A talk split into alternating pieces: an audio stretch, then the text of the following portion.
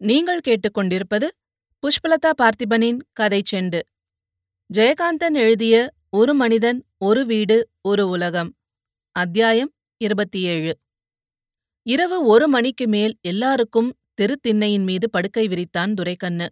அதுவரை குழந்தை அவன் மடி மீதே தூங்கிக் கொண்டிருந்தது. நடராஜனும் சபாபதியும் பேசி சிரித்துக்கொண்டே எப்போது? என்று தெரியாமல் இருந்த இடத்திலேயே சாய்ந்து தூங்கிக் கொண்டிருந்தனர். மற்ற பையன்கள் உற்சாகமாக விழித்திருந்தனர். துரைக்கண்ணுவும் நேரம் போவது தெரியாமல் லயித்திருந்தான். தேவராஜன் ஒரு பீடியிலேயே ஏக உல்லாசமாக இருந்தான். நேரமாவுதே நாலு மணிக்கு நீ போகணுமே என்று துரைக்கண்ணுவுக்கு ஞாபகமூட்டினாள் நவநீதம். அதன் பிறகே அவன் கைக்குழந்தையை அவளிடம் கொடுத்துவிட்டு உள்ளே இருந்து பாய்களும் தலையணிகளும் கொண்டு வந்து திண்ணையின் மீது எல்லாருக்கும் படுக்கை விரித்து கொடுத்தான். குடிக்க ஒரு செம்பில் தண்ணீரும் தம்ளரும் கொண்டு வந்து வைத்தான். தூங்கிக் கொண்டிருந்த சிறுவர்களை தூக்கிக் கொண்டு போய் தெருவில் ஒன்றுக்கு போகவிட்டு அப்படியே அலக்காக கொண்டு வந்து படுக்கையில் கிடத்தினான். எல்லாரும் படுத்த பிறகு நாம புறப்பட அஞ்சு மணி ஆகும். நாலு மணிக்கே பாண்டு பையன் வருவான். லாரிக்கு தண்ணி ஊத்தி பூ போட்டு அவன் என்னென்னவோ செய்வான். அந்த சந்தடியில முயற்சிக்காம தூங்குங்க. நான் வந்து எழுப்புறேன். என்று தேவராஜனிடம் சொல்லிவிட்டு அவன் உள்ளே போய் மனைவியுடன் படுத்துக்கொண்டான் துரைக்கண்ணுவுக்கு இவ்வளவு நாழியாகியும் தூக்கம் வரவில்லை.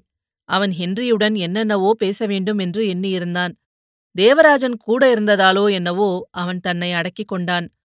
பொழுது விடிந்து தேவராஜன் ஊருக்கு புறப்பட்டு விடுவான். இன்னும் இரண்டு நாட்கள் ஹென்றி இங்கேதான் இருக்கப் போகிறான் என்று நினைத்து கொண்டான். அவன் கண்களை மூடிக்கொண்டு தூங்காமல் படுத்திருக்கிறான் என்று புரிந்து கொண்டாள் நவநீதம். அவளுக்கும் தூக்கம் வரவில்லை. ரொம்ப நல்ல மாதிரி. குழந்த மாதிரி காணங்க. என்று நவநீதம் ஹென்ரியைப் பற்றி துரைக்கண்ணுவிடம் கூறினாள். நீ தூங்கலியா? என்று புரண்டு படுத்தான் துரைக்கண்ணு. ஒவ்வொரு சமயம் அப்படியே எங்க அண்ணாரு பேசுற மாதிரியே இருக்குது. நான் சுத்தம் அடையன். எப்படி அவர் காலமானாரு? காயலா கடந்தாரா? எங்க அண்ணி என்ன ஆச்சு? அது எப்போ காலமாச்சுன்னுலாம் ஒன்னும் கேட்கவே இல்லையே. ஒரு வாரம்தான் ஆச்சுன்ற அவர் செத்து. அந்த புல்லாண்டா மூஞ்சில வருத்தமே இல்லையே. என்னம்மா சின்ன பிள்ளைகளோட சேர்ந்துகின்னு ஆடி பாடுது? என்று ஆச்சரியப்பட்டாள் நவநீதம். வருத்தம் இல்லாம இருக்குமா? வருத்தப்பட்டு என்ன பண்றது? அன்னைக்கு பஞ்சாயத்துல ஒரு வார்த்தை சொல்லிச்சு. அதுல என்ன புரிஞ்சுக்கினேன். பர் மேல இதுக்கு எவ்வளோ பிரியம்னு அவர் இருந்த ஊர்ல போய் இருந்தா அவரோட இருக்கிற மாதிரி இருக்குன்னு தான் இங்க வந்தேன். அவர் ஞாபகம் அந்த வீடு ஒன்னு போதும். அது கூட இல்லாட்டி இந்த ஊரே போதும்னு சொல்லுச்சு. என்ன அர்த்தம்? நாமெல்லாம் அவங்க அப்பாரோட மனுஷால் இல்லையா? நம்மளோட இருக்கிறதுக்காகத்தான் இங்க வந்துருக்குது. அவர் மேல இருக்கிற ஆசைனால தானே?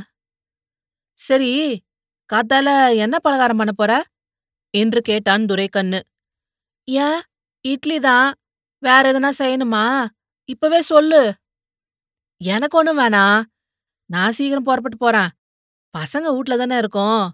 சனி ஞாயிறாச்சே. நீ பாத்துக்க. நான் சாயரச்ச சீக்கிரமா வந்துடுறேன். மத்தியானத்துக்கு நல்லா ஏதாவது விருந்து வை. ஆம வடை போட்டு மோர் குழம்பு வை. அப்புறம் அன்னைக்கு ஒரு நாள் செஞ்சியே கர்ணக்கிழங்கு தாளிதான். நான் ராத்திரிக்கு சாப்பிடுவேன். நான் இல்லையோன்னு விட்டுடாத. எனக்கு என்னமோ அன்னாரு இல்லாத குறையே இப்ப தீந்த மாதிரி இருக்குது. இது வந்த அப்புறம் என்று குதூகலமாய் சொன்னான். பின்னால் பேசும்போது அவன் ஹென்ரியை இது அது என்று மரியாதையோடும் அன்போடும் குறிப்பிட ஆரம்பித்திருக்கிறான். இந்த கேள்வி ஏதாவது விஷமம் பண்ணி வைக்க போது யாராவது வந்தா மனசு தாங்காதே என்று பஞ்சவர்ணத்தம்மாளை பற்றி எச்சரித்தான் துரைக்கண்ணு. ஏன் அப்படி சொல்ற? என்று மனம் தாங்காமல் அவனை கடிந்து கொண்டாள் நவநீதம்.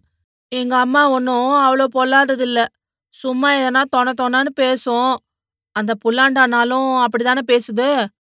அது சரி அது கிறிஸ்துவ ஜாதியா? என்று வெகு நேரமாய் உறுத்தி கொண்டிருந்த விஷயத்தை ஜாடையாக கேட்டாள் நவநீதம். படத்தில் பார்த்த மம்மாவை அப்போது நினைத்து கொண்டாள் அவள். துரைக்கண்ணு சற்று யோசித்து பதில் சொன்னான் தெரியல. ஹென்ரின்னு பேரை பார்த்தா அப்படிதான் இருக்குது. அவங்க அம்மா கிறிஸ்தவங்க. அதனால பேர் அப்படி வச்சிருக்கலாம். அதனால நமக்கு என்ன? எங்க அண்ணாரு மாறாமல் இருந்திருந்தா இது எப்படி கிறிஸ்தவனா ஆகும் அவர் மதம் மாறினாரா இல்லையான்னு தெரியலையே. மாறியிருந்தா பேர் மாறி இருக்குமே. பத்தத்துல உயில்ல எங்கேயும் அப்படி இருக்கிறதா தெரியல. சார் தான் இந்த காலத்துல ஜாதியாவது மதமாவது. எனக்கு தெரிஞ்ச ஒருத்தன் இருக்கான். நம்ம மாதிரி லாரி ஓட்டுறவன் தான். தெற்கத்தியன். நாடாரு. அவன் இந்து. அவன் பொண்டாட்டி கிறிஸ்துவ மதம். அதுக்கு என்ன சொல்றா?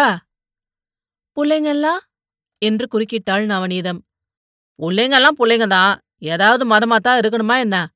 அதுங்களுக்கு வயசு வந்த அப்புறம் அப்பா ஜாதியா அம்மா ஜாதியான்னு முடிவு பண்ணிக்குதுங்க. இல்லாட்டி ஒரு ஜாதியும் இல்லாம நம்ம ஹென்றி மாதிரி இருந்துட்டு போகட்டுமே?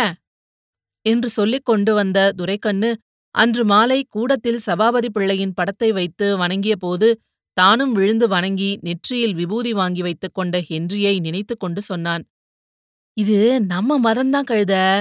நீ கவனிக்கலையா சாயங்காலம்? நெத்தியில துணூர் வச்சுக்கிச்சே. என்றான். தெருக்கோடியிலிருந்த போலீஸ் ஸ்டேஷனிலிருந்து சேகண்டி மணி ஒலித்தது. மணி ரெண்டாவது தூங்கு என்று விளக்கை சின்னதாக்கிய பின் துரைக்கண்ணுவின் முதுகில் தட்டிக் கொடுத்தாள் நவநீதம். வீட்டுக்குப் போன பாண்டு இரண்டாவது ஆட்டம் சினிமா பார்த்துவிட்டு வந்து லாரியில் படுத்துக்கொண்டான் சரியாக நாலு மணிக்கெல்லாம் துரைக்கண்ணு விழித்துக் கொண்டான். ராந்தல் விளக்கின் வெளிச்சத்தில் மணி பார்த்தான். நவநீதமும் குழந்தையும் அயர்ந்து தூங்கிக் கொண்டிருந்தனர்.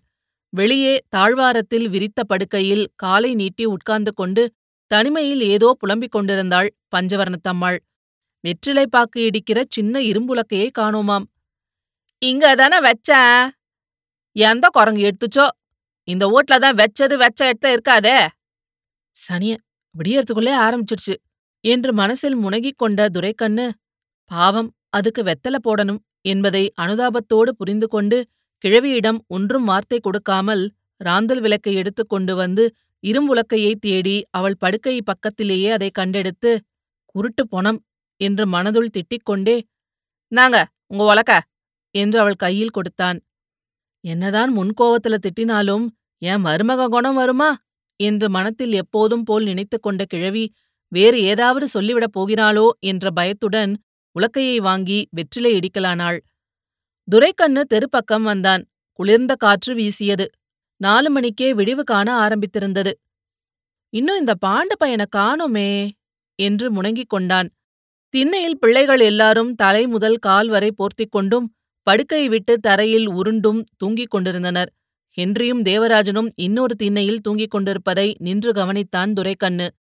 ராத்திரியெல்லாம் பேசிய பேச்சுகளும் பாட்டும் ஆட்டங்களும் அவனுக்கு நினைவுக்கு வந்தன. தனியே நடந்து சிரித்துக்கொண்டே லாரி நிறுத்தியிருக்கும் பக்கத்து சந்துக்கு போனான். இரவு ஹென்ரியும் தேவராஜனும் பையன்களும் சோப்பெங்கப்பா ஆடிய போது இவனையும் இழுத்தார்கள். மடியில் குழந்தை இருப்பதை ஒரு சாக்காகக் கூறி அப்போது தப்பித்துக் கொண்டான் துரைக்கண்ணு. இப்போது யாருமில்லை என்ற நினைப்புடன் லாரி ஷெட்டில் நின்று அவர்கள் ஆடியதை நினைத்துப் பார்த்து தனியே குதித்து குதித்து ஆடினான் துரைக்கண்ணு. அவனுக்கு சரியாக ஆட வரவில்லை. எனவே இன்னொரு தடவை நன்றாக குறித்து ஆடிய சத்தத்தில் லாரிக்குள் படுத்திருந்த பாண்டு பையன் விழித்துக் கொண்டான்.